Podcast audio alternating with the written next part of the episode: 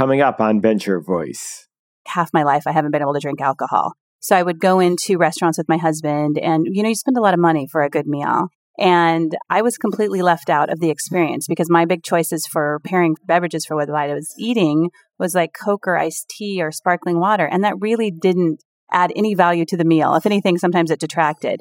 My husband could look at the wine list and there was fifty to hundred thousand dollars worth of wine on the wine list. And they're putting all those resources into it. But for people who aren't drinking, they're putting absolutely no resources. And I was like, gosh, this is crazy. It honestly hit me one day. I was like, I was kind of messing around with some lavender and I'm like, that would be really good with that chocolate that I had the other day. And I'm like, oh, that's it. You develop a soda, you develop a non alcoholic beverage that you can pair with food that can be very elegant, sophisticated, and have a high price point, you know, so that the wait staff is incentivized to sell it. They're happy that they have something like that, and that people who aren't drinking can still feel special. This is Greg Galant with Venture Voice. I'm so excited to re release this show from the archives with Sharelle Klaus, the founder of Dry Soda. When I interviewed her back in 2005, the interview you're about to hear, it was the first podcast she was ever on. Her company, Dry Soda, basically a drink for anyone who can't have alcohol, someone who's pregnant, gave up alcohol for any reason, can have with dinner and have it still be sophisticated she launched it less than a year ago. So you're hearing from someone who's got a really fledgling enterprise, uh, less than a year old. She'd already taken the West Coast by storm and was in the process of expanding nationwide and in the process of raising her first round of funding. Today, over 15 years later, dry soda can be found in restaurants and stores across the US as well as internationally and online. I think this is a really fun interview to listen back and again, just hear how today nationally distributed brands were one day started by somebody working in their kitchen with no experience in the industry they were jumping into. Listening back to this interview also reminded me of the importance of PR, public relations, getting your company in the news. It's funny, Sharelle talks about the importance of getting dry soda in magazines and really getting the word out. This was in 2005 it wasn't until later in 2009 that I launched my company, Muck Rack, M U C K R E C K, the PR software platform that now over 2,000 companies use to get all their PR, including a lot of major soda brands and other brands that you've heard of. So this is really full circle to me. I'd even forgotten about that bit from the interview until I went back to listen to it in preparing for this re release. Have fun and enjoy. Sharelle, welcome to Venture Voice. Thank you. So tell me about how you got started with your career. I know you started just majoring in poli sci and then going into consulting. Tell me what that was like and, you know, if you had any kind of entrepreneurial streak back then or if you were just kind of, you know, taking a step by step. Actually, yeah, I always had an entrepreneurial streak. Um, ever since I was a kid, I've had little companies here and there and some sort of, you know, powerful experiences as a, as a kid selling stuff and understanding the power of that. I was nine and my parents decided to go buy Christmas wreaths in Oregon and we lived in, in the valley. We actually lived on the other side of, we lived in a high desert. And they went over to that valley and bought Christmas wreaths to come back and sell. And they asked me if I wanted to sell some and make money and I would make $3 a wreath. I said, sure. So we would go to these houses, but nobody was ever home. And I did that. I maybe hit four houses and I said, no, this isn't going to work. We're going to need to go where the people are. And they're like, what are you talking about? And I said, let's go to office buildings. So I started going from door to door to office buildings and I sold so many Christmas wreaths and I made a ton of money that year. And it dawned on me then that you just have to think. You got to think about where people are at, how do you get to them and, and how do you sell to them. And so, you know, it was that was my first experience and I really it was really powerful for me of understanding that if you think a little bit more clear and try to target your market, then you can probably sell pretty well. But actually my dream was to get into politics.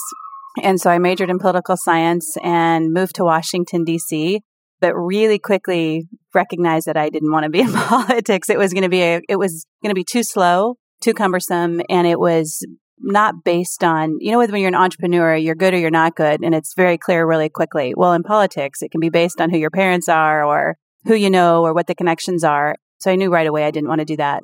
but I did sort of still want to be in government in some way. So I actually started working as for an airport association and learning about how airports run, that kind of thing. And then I became a consultant on privatizing airports. So I thought that was kind of a unique opportunity to sort of bridge the gap between, you know, business and government was trying to privatize some of these government owned airports. So that's what I did for several ah, years. That sounds like a headache. Yeah, privatizing it airports. It it was, and it the first one was Indianapolis Airport, and it didn't really take.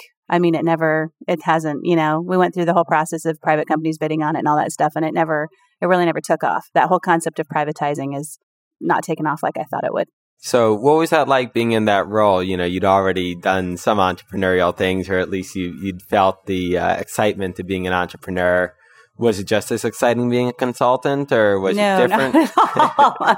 no, I mean, I, for me, it was interesting. And part of the reason I like being a consultant is I like to get into different industries and learn as much as possible. So that's basically the fun part about being a consultant is that you kind of get a wide array of industries and expertise. And that's basically what I did because I was young. I was out of college and it was just a really great opportunity to see different sort of things and sort of understand what your own strengths are. Because I think that's really important early in your career to understand what is it that you're good at and what aren't you good at. And then you can really sort of hone in and define your career a lot better. I mean, everybody knows that. So I, that part of being a consultant, I absolutely loved is just opening. I got to do lots of different kinds of things and learn a lot of different types of, mostly it was all within the airport industry, but there's a lot to that, you know, there's all the concessions and how do they make more money and just the operation side of it. So great. So how long did you do that for? I would say probably five or six years. Yeah, I spent five or six years as a consultant. And then I had two children and stayed home with them for a couple of years. And then I think it was about two or three, three years into that, the internet, it was the late 90s and the internet things, you know, was coming around. And I was absolutely fascinated with that from the very beginning of what this thing could be and, and how it was going to work and what that meant um, as a person and really as a business person, what that meant. So I recognized pretty instantly that the internet, because at that time the internet didn't have much. I remember it was like Yahoo and porno sites, and it was like, oh, what's you know what is this going to be?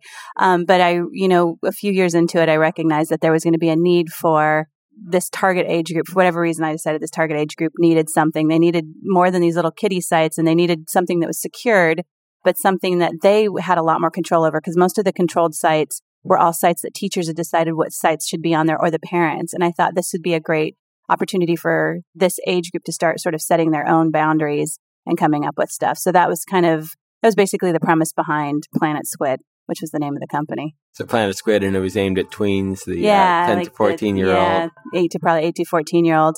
And it was really great. We had some sort of unique technology that we did. It was a really, you know, neat site that kids had a lot of control over. A little um, sort of pre MySpace.com. There, there was some of that, but there was just a, you know, they could control a lot of their environment, which I thought was really exciting. But we didn't have a clear revenue stream at that time. Advertising revenue was not acceptable back there. So we did get Series A round, but then after that, the bubble burst and so did ours. so, but that was, that was a really great learning experience for me. And I knew that I would never, ever try to start a company again that didn't have a clear revenue stream. But back then you could.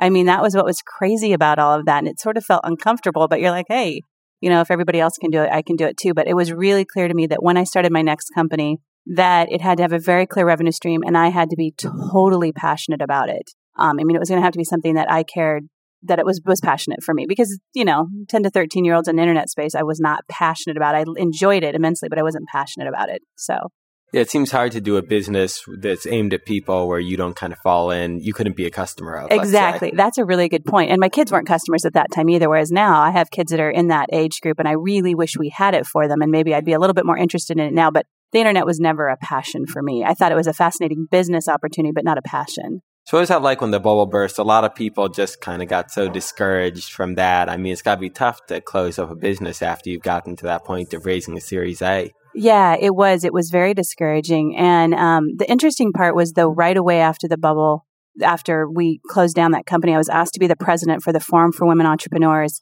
And that was an organization that had been immensely helpful to me, absolutely beneficial and helpful. It brought together all these women in a really supportive collaborative role and we helped women get funding you met other mentor type women you're able to find different service providers and it was just a great opportunity to do it and we did a lot of different teaching and you know learning about running companies and we got some really great speakers that did some amazing stuff so that was when when my company ended. I was kind of disappointed I wouldn't be able to participate in that because that had been such an amazing help to me. But then I was asked to serve as the president of it, which was great because then I got to kind of get back into it and, and be helping other women that still had a you know had a good company and a good revenue streams and all that kind of stuff. So it was really and that FWE helped women in high tech and biotech. So it's fairly specific that way, but it was it was amazing. It was a lot of fun to be able to participate. But absolutely, when you have to shut down a company, it is it is really difficult, and you're sure that you're not sure you can ever do it again because it's just so you know you're you know. Fortunately, we didn't have a lot of employees, so that helped. But still, that you know, losing investors' money is never easy. it's very difficult. I can imagine. Yeah. But you got through, and now you've been through this fundraising process twice with that company, and we'll talk later on about with your current company.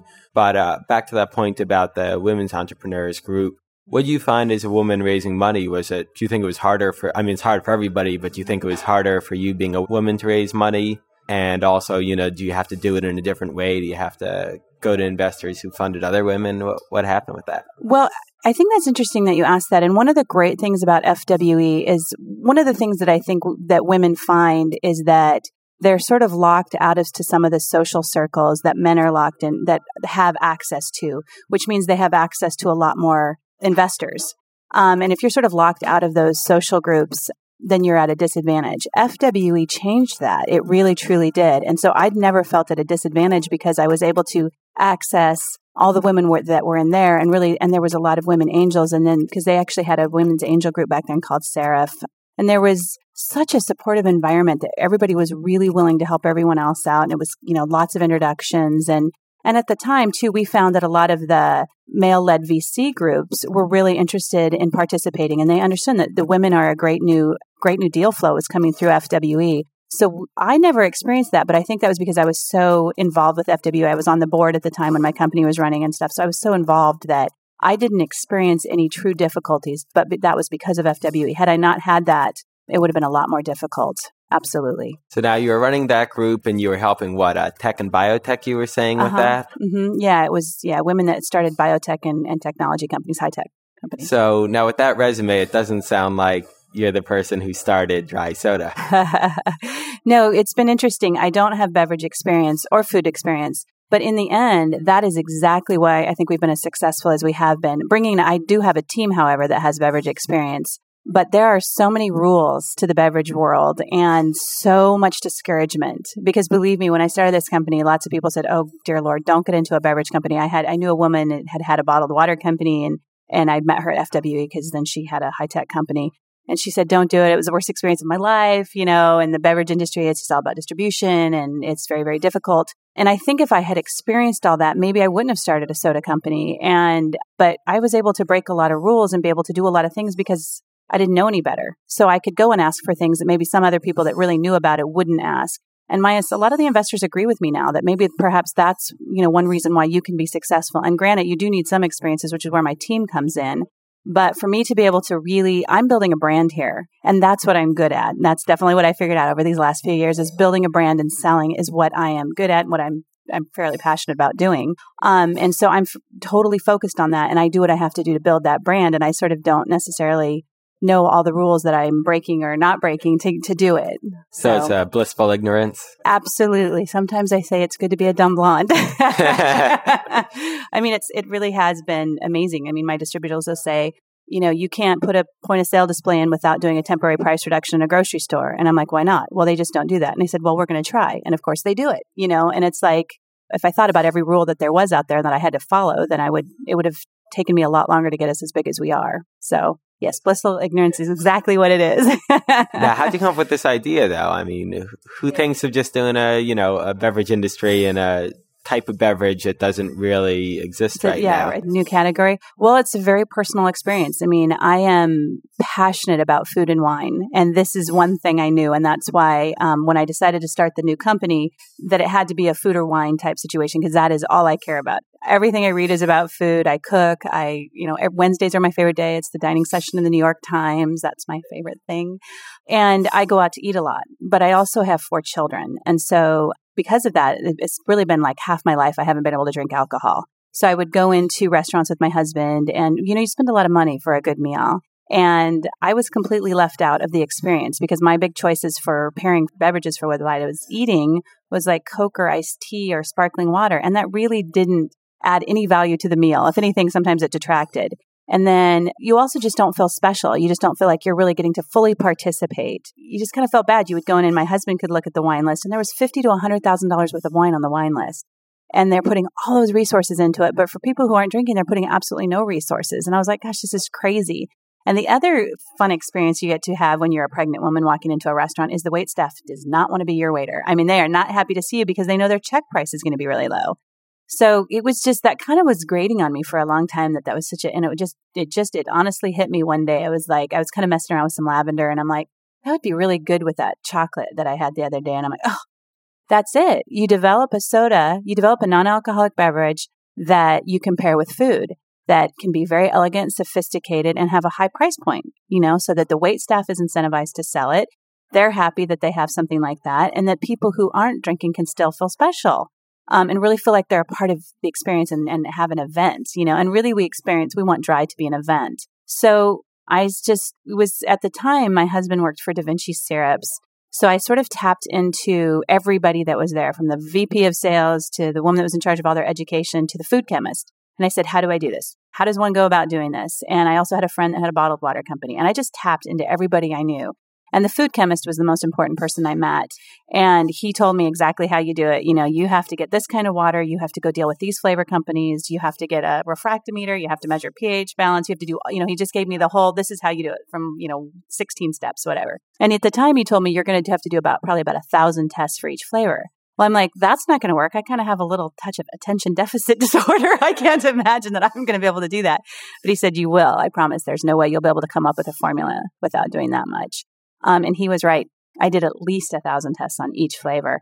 Um, so you actually set up a lab in your house and started mixing and testing and drinking? Absolutely. And everybody I knew was testing and drinking right along with me, all my kids. And I, you know, I went up to a friend's restaurant and had her, all her friends drinking. What does it, it take to set up a lab like that? I mean, is it expensive? Does it take a long time? No, no, no. It was, it's really only three or four pieces of equipment you need. They're not huge. It was probably a thousand dollars total and you just start dealing with flavor companies and you send send these flavors i want this and i would detail out exactly what i wanted. So the first flavor i actually came up with my, my first idea was a basil soda but i'm like i don't think the world's ready for basil soda yet. So let's try to do some other things. And so lavender which was that you know the one that i was first excited about we obviously started with lavender. And then i just kind of did my own personal experience. So kumquats are my favorite fruit. I eat them all the time and i knew that they had that sort of um, citrusy flavor, which people would find accessible, but they also had a, almost a touch of bitterness that would be a very unique piece to it. So we tried, we decided to do kumquat. Um, we decided also on lemongrass. And I decided on lemongrass. It was pretty easy because I was trying to think of something that would go really well with all the Asian style food. There's so much Asian fusion and lemongrass I just knew would be would be an excellent one. And then rhubarb I did because well, once a, every summer my grandmother will make me a rhubarb pie and rhubarb has such a complexity to it. I mean, you can taste apple and plum, and every time I have it, it's a little different. It reminded me of wine. So I thought, excellent rhubarb, let's try that. We also were going, we're, we're going to do a juniper berry, which would be a lot like a gin and tonic. But that one didn't work out in the time frame that I had for myself. We were going to do five flavors, and that one just it didn't. It just wasn't coming together. And to be honest, lavender was terrible when I first started. And I had this very clear vision of my head what it would be like. It would be soothing like lavender is. And, but these were terrible. you know, and I had lots of friends trying it. And, you know, I literally did a thousand tests and finally we hit on it. And I finally got each flavor and I got it. I took it to a group of about six people who owned restaurants or who was somehow in the food business. And I also worked with a chef. She's a pretty well known chef in Seattle. And I had her come and taste. And I sort of narrowed it down to like the top three that I thought were, and then, you know, and then had them all taste them. And we decided from there. Wow, does it get hard to really judge this stuff? I'd imagine after you're drinking five hundred of these drinks, so you lose all your judgment. Yeah, your well, yeah, you sort of do it over a period of. I did it over a period of a couple months, and it was really funny. The funny part about this is that I had the design all done for the bottle. I'd worked with a design firm. I actually had a PR firm all ready to go, but I still didn't have the soda. so it's everything but the soda. Exactly. It was so funny. I'm like, oh, great. I have this whole company, but no actual product yet. And that was a little, because I knew the concept was right on. I knew that having a sophisticated non alcoholic beverage, specifically a soda, because I really felt like the other thing that was so interesting is that if you look at beer and wine and coffee, even bottled water, all of them have exploded with options. I mean, no one ever walks into a restaurant anymore and just orders a Budweiser. I mean, you know, I'm, I'm from microbrew country. So it's like, you just don't do that. But we still do that with soda. We still have what Coke, 7 Up, maybe a Pepsi or a Diet Pepper, Dr. Pepper, or whatever that is. And you just don't have that many options. And I'm like, this is crazy. This is the one industry that still hasn't exploded with options, you know? And I'm from Seattle. So of course we all have lots of beverage options out there. And, and I was just, was really clear to me that this is a time for this kind of thing to really take off. So anyway, that was, that was kind of my thought there as well. So Great to know. After you get this formula, I remember when I was a kid, my favorite museum in the world was a Coke Museum, where you could go and sample all the flavors and see the whole history. And there's always this huge mystique of the, you know, secret formula. Did you think, like, I have to patent this? I have to uh, keep it secret? You know, I have to lock it up in some huge vault. Was there anything behind protecting this formula, or was it all just okay? We got a formula. Let's go market. It. Well, this? we just we have a formula. Let's go market it. I mean, yeah, there's the flavors were built specifically for dry. So there's, you know, those are the formulas that we use. And then of course the recipe itself is, it's, it can't be patented. I mean, I mean, maybe I, the, what I've found out, I don't think it can be patented, but, um, and really in reality, anybody can make Coke, right? I mean, that's not a big secret anymore. And really that, that concept is kind of goofy in my opinion now because we can, you've got labs, everybody can go and just deconstruct anything and write. I mean, we can figure out how things are made. And in the end, really, if somebody else wants to make a lemongrass soda, it'll taste different from my lemongrass soda, but it'll still be, you can still call it lemongrass soda, right? So, but I do think that the nice part is that we really did hit on some amazing flavors and we get the most amazing response from them that people are like, wow, you know, this is really good. Or people say, I don't drink soda. And I'm like, just try it. And they try it and they love it. So I do feel like even though we sort of put the cart before the horse while I was doing this, that the flavors just, it just hit. It really worked. And the way I know that worked is that chefs love it. I've only had it like one or two chefs now say no to not bringing dry in. Every time you talk to a chef, they love it. And that was the key for me. I mean, just a personal sort of victory for me was that, and they use it, they cook with it now. They cook with it or they use it in that with like one of the great restaurants in Seattle used it. Um, they floated a cucumber sorbet in the lemongrass soda. I'm like, oh my gosh, I'm a part of his tasting menu. Like, whoa. So for me, that was just ex- terribly exciting. Cool. So you told me about the product now. When you thought about early on, like what you need to put this company together, what you come up with, like how much money you need just to get it off the ground, and what are some of the kind of key things you have to do first? Like, you know, do you first build the brand? Do you first sell it to restaurants, to distributors? Walk me through that process. Okay. Well, it, it became really clear that there was the brand I was going to build was a sophisticated luxury brand. That this is what this was going to be was a very different brand than any other product that's out there. So the first thing we did obviously was the design. We wanted a very sleek bottle that was very unique in design. So if you see the dry bottle, it's very different from any other soda bottle you're going to see out there. It's very modern, very clean. Um, so you actually got it shaped in the whole thing. No, we actually use a stock bottle because if you don't use a stock bottle, then it's very, very expensive. So, and I was trying to do all of this for at the time what I thought was going to be fifty thousand dollars. I was going to start the whole company with my home equity line of credit for fifty thousand dollars, and we've ended up being able to capitalize the company with $100,000 and I did end up getting an a SBA loan of 51,000. But some of those costs that went into that was first the design. I had to work with some designers and I met some great designers that had just started their own firm. They came out of a big one out of Seattle and started their own firm and they really worked with me and they were amazing. And I think that our brand is incredible and everything they've done, all of our packaging, collateral, all of that stuff has been really, really well done. We get a lot of compliments on that. So that was one sort of expense. And then obviously the expense of developing the flavors. That wasn't huge and that I just had to buy some equipment and, and the flavor houses give you the flavors. So they provide those to you free of charge and you just try to work with them. Um, they weren't skeptical about working with someone with no experience in the beverage industry and an entrepreneur. Well, actually, I had some introductions, so that helped. I think I had three different people giving me introductions to flavor companies. And I think that's what helped. I don't think I would have gotten, I don't think if I had just called up and said, hey, this is what I want to do, they would have been so willing to work with me because they really had to develop some of these flavors. But I had some people who are deep into the business, flavor business, that were able to give me good, good introductions. And then some of the other costs then were just, well, I wanted, I knew I needed a PR firm. I mean, if you're going to build a brand, you really have to get some good press. You have to get some, you have to get some introductions into the restaurant business.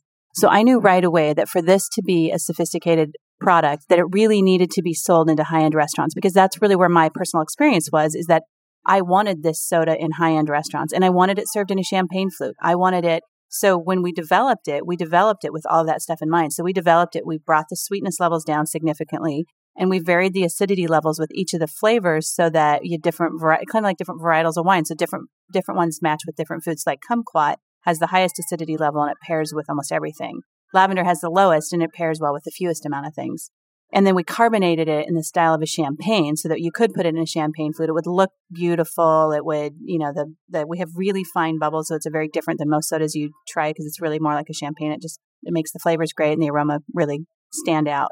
So anyway, so we had to do, you know, I knew that that was part of the brand. Was really making it an event. I mean, that part was important to me that when you had a dry soda, it was an event. So if you were at a party or at a great restaurant, it was an event, but it could also be an event if you were home with a sandwich, you know, that it was, you could have a little spot of sophistication in the day. So I knew I had to build up that. So PR was important. So really just design PR and then the product itself. And the PR firm that we hired really helped get us into all the top restaurants in Seattle. They were well connected. They were a restaurant PR firm. And then it just I mean, then we launched, and within four weeks, I was in like 30 of the top restaurants in Seattle. And then that's all the press hit within a few weeks, and it just, it kind of went from there. So that's basically, you know, kind of the costs going into it. Oh, and then of course, obviously, you have to buy the bottles, get them decorated, and then pay for all the flavors to get them co packed and all that stuff. So there was, it was about $100,000 to get our first run and launched maybe a little it was probably more like 75,000 because I lasted on 100,000 for a long time here. Ah, and then in terms of getting it, getting people to drink it, did you go direct to distributors and hope that they'd sell it to restaurants or you went right to restaurants? Yeah, how yeah. do you do that? Okay, so how you do that then is that you, you need a distributor. And I naively thought, this is where some of my naivety, that, you know, that I would have a couple of distributors and of course they'd all want to sell because the restaurants would be asking for it. Well, that's not at all how it works. how it works is that it really is the key to a good beverage company is your distributors. Do you have good distributors that are going to be out there selling it for you and getting it in there and doing great customer service for you and getting it in there? So I knew there was two big distributors in Washington and Seattle at the time, and I went to both of them. One was Columbia, one was Alaska. And they both they're like, no, no, you know, you're just you're a brand new company. This isn't going to work. You know, it's not going to happen. Come back in a year. Come back when you have a little traction. And I said, all right. So I went and found two small distributors that were just very small and they don't have any sales force. All they do is basically deliver it. So I, you know, went myself into all the high end restaurants. And like I said, within a few weeks, we were in all, we were in the top 30 restaurants in Seattle. And then grocery stores started calling because it was like, Hey, you know, we've heard about this. And I was getting tons of emails from people going, I want to be able to buy it. And I was like, oh, and I hadn't thought of going into retail for at least a year. This is so crazy what I thought back then. It was, I was so I was naive, but you know, blissfully so in, in, in that case.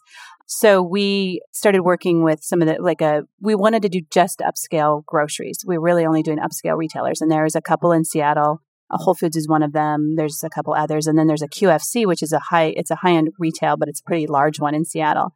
So I worked with them. They brought us in right away. I mean, and we started selling really well there and had a lot of sell through. And that's when we got the attention within two months of Columbia and Alaska again.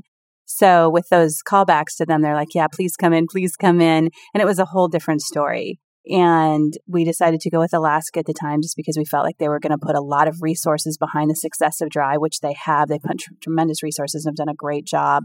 And it's just, it has absolutely taken off from there. So really you do, you distribute, getting distribution is the key and you have to have really good distributors and mostly what we will work with is wine distributors because wine distributors provide, they go into the same accounts that we go into and we provide for them a unique opportunity. It's a new category of beverages. Culinary sodas, it's a very unique, you know, and it's got a high price point. And so we're very attractive to distributors. So we've had a lot of great success very quickly with our distributors. So we, we have the whole West Coast now. So we have all of California, Oregon, and Washington now with three different distributors.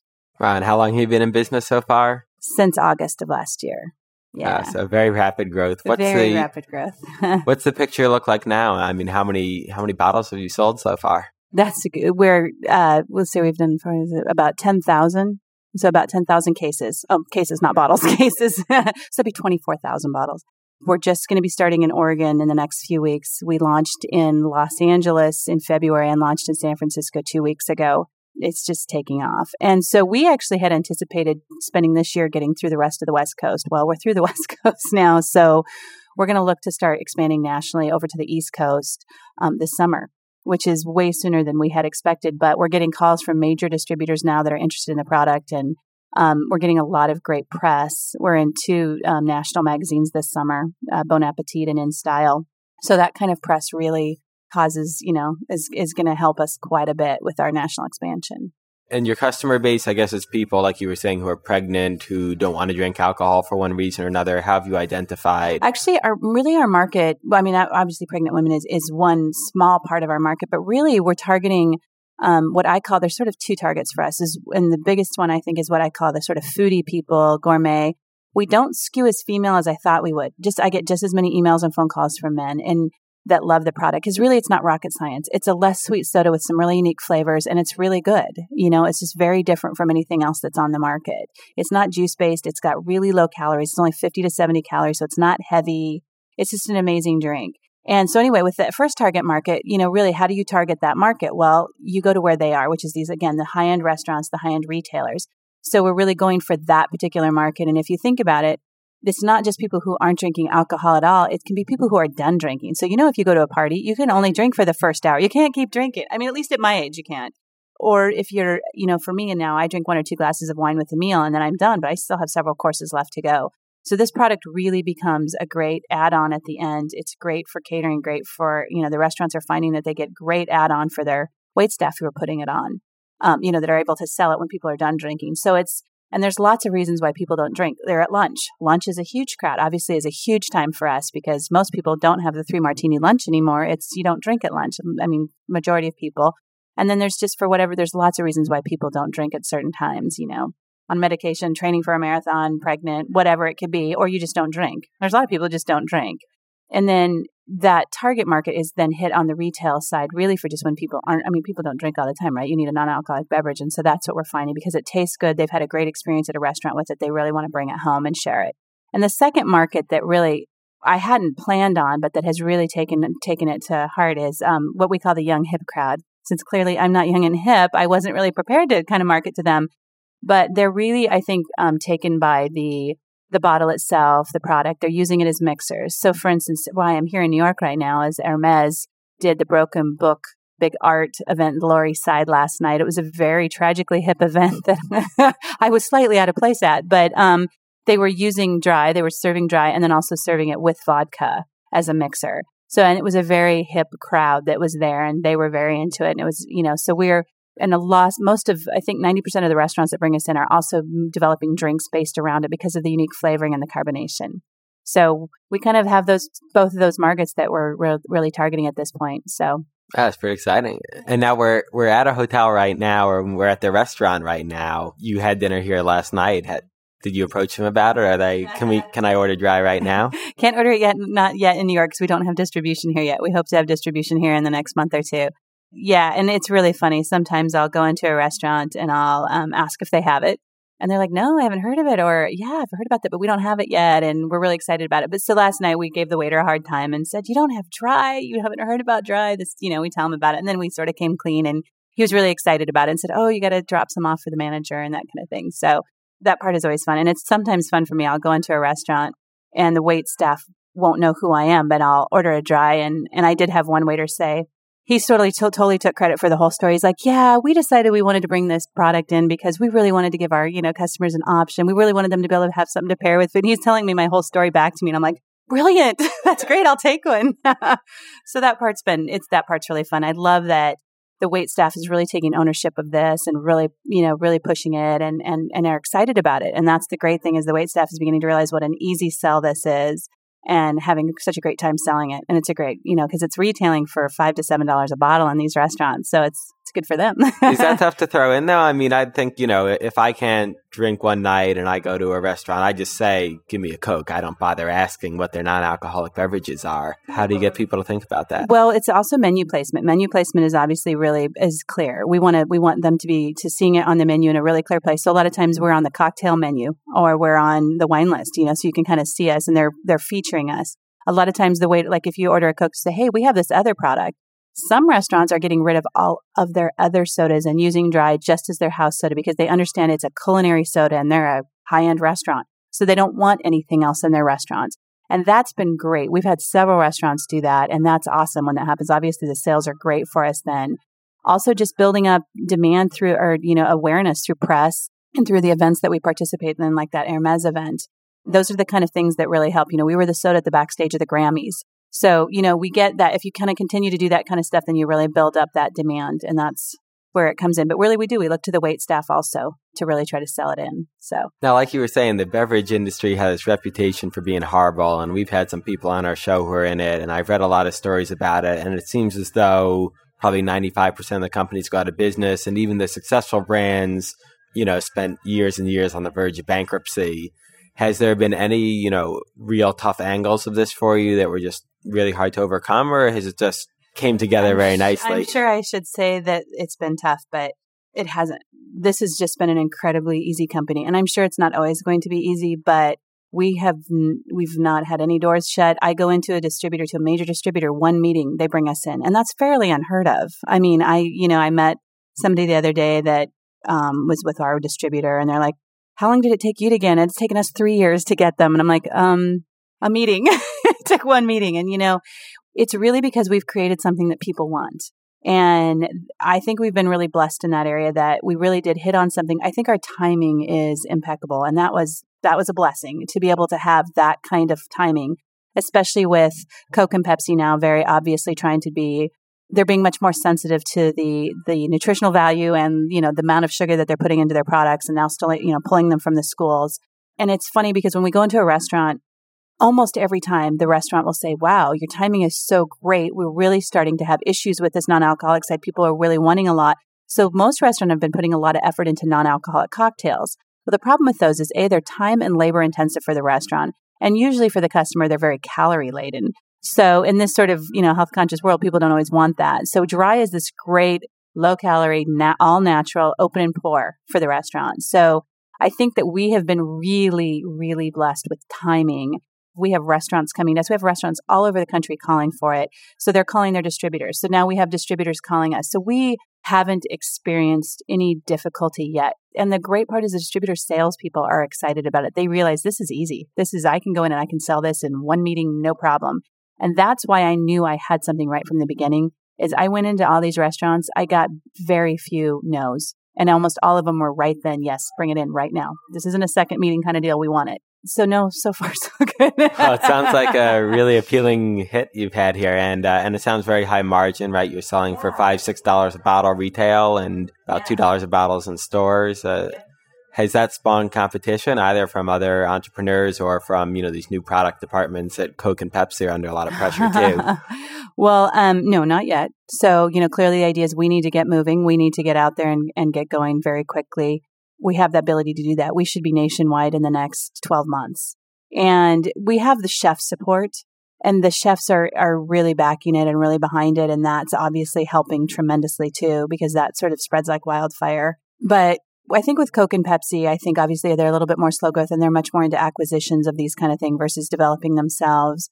I think though the interesting thing is that there's a great new market and it's called the adult soda market and that's usually a less a less sweet soda. So there's some great examples. Actually here in new york like gus and fizzy lizzy are some great examples and then there's IZZE IZZE out of colorado which is the biggest one. But the market's big now and it's growing. It's a 15% growth rate and i think $47 million and it's a very new market. I'm really excited for that market. We're an adult soda for sure but we're also just a little bit different because we're we don't sell into red robin or starbucks or um, we're staying only high end and staying very targeted on our market. And I think that's the biggest difference between us is that really, I think your hard part comes down when you're slugging it out in the up and down the street markets, trying to get in all the little delis and stuff. And we're not doing any of that. So I think that does give us a little bit of a leg up and helps us to define our brand and also to get national very quickly. So what do you need to get national? I mean, I guess the hundred thousand dollar financings round out, run out we're, now. We're out of that now.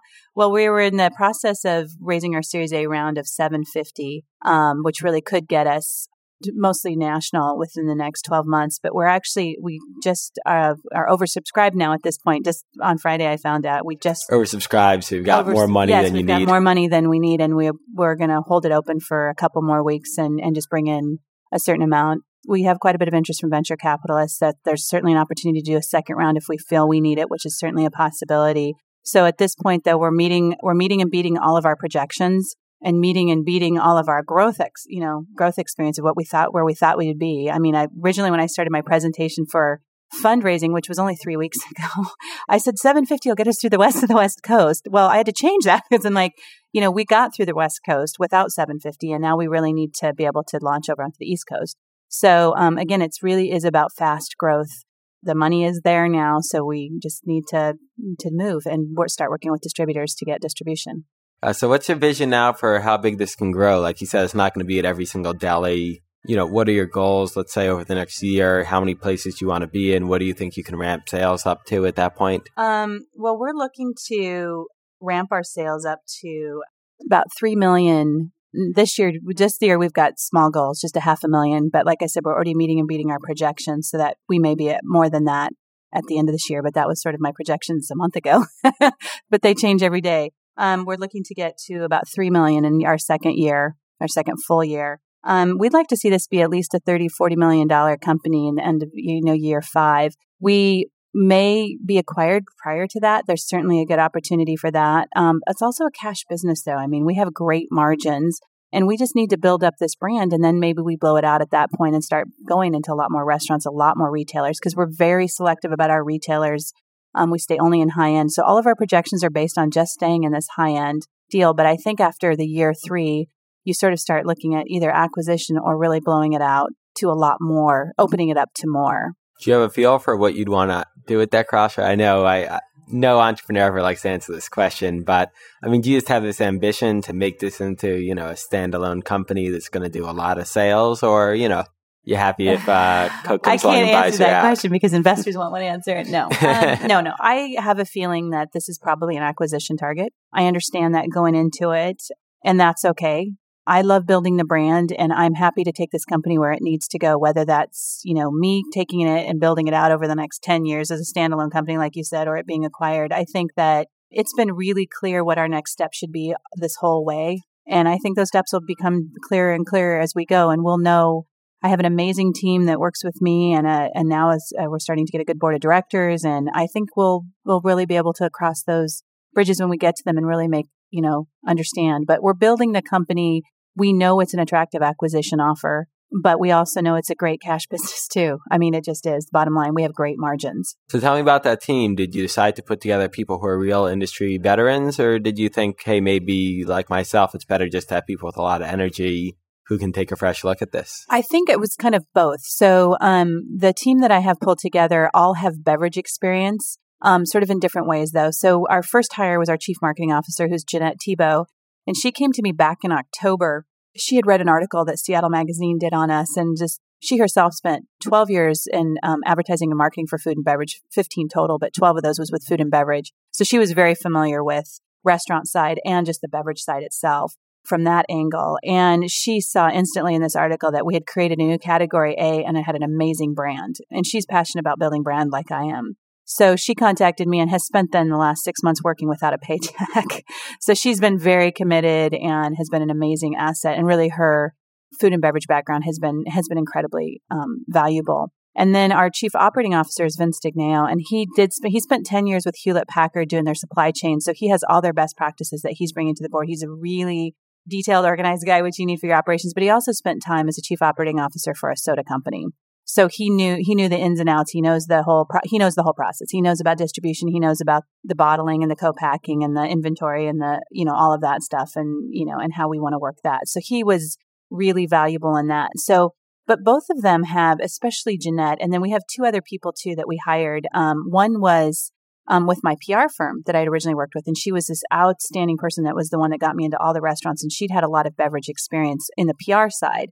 So I brought her on in Seattle. And then we have an LA uh, director that we brought in who had a lot of beverage experience on the sort of ground marketing, like sort of feet on the street marketing, six years doing that with an advertising company, but for beverage companies. So she had some very unique experience. So really, everybody comes with some great beverage experience, but not so much that they're jaded, which I think is the key is to really have that sort of excitement.